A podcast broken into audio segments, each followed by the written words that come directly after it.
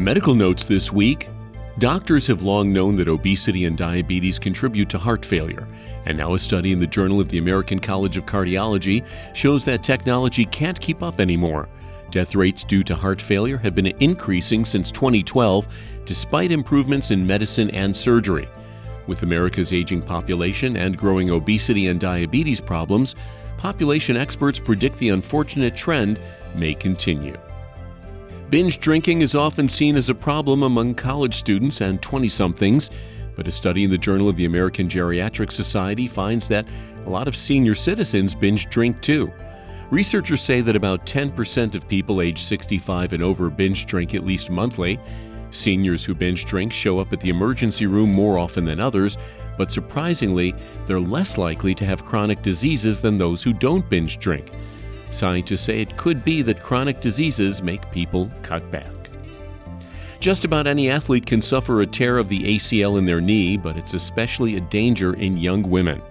ACL tears have traditionally been thought of as the result of one bad landing, but new research in the American Journal of Sports Medicine finds they may be the product of an accumulation of repeated, less severe stresses.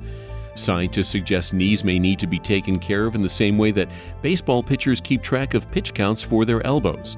Researchers say the average age of women getting an ACL tear is 14. If you've ever done shift work, you know how it can mess up your body clock. But two new studies in the journal Current Biology find that early morning sunshine and a couple of good breakfasts can reset it.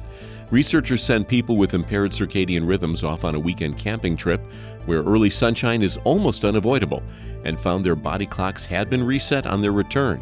Scientists say both light and meal times have an influence on circadian rhythms. And finally, if you have a generic smartphone charger, it could be time to get rid of it. A study in the Annals of Emergency Medicine shows that non name brand mobile phone chargers fail at a high rate, landing people in the emergency room with burns and shocks.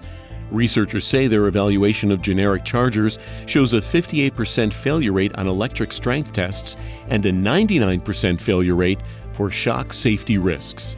And that's medical notes this week.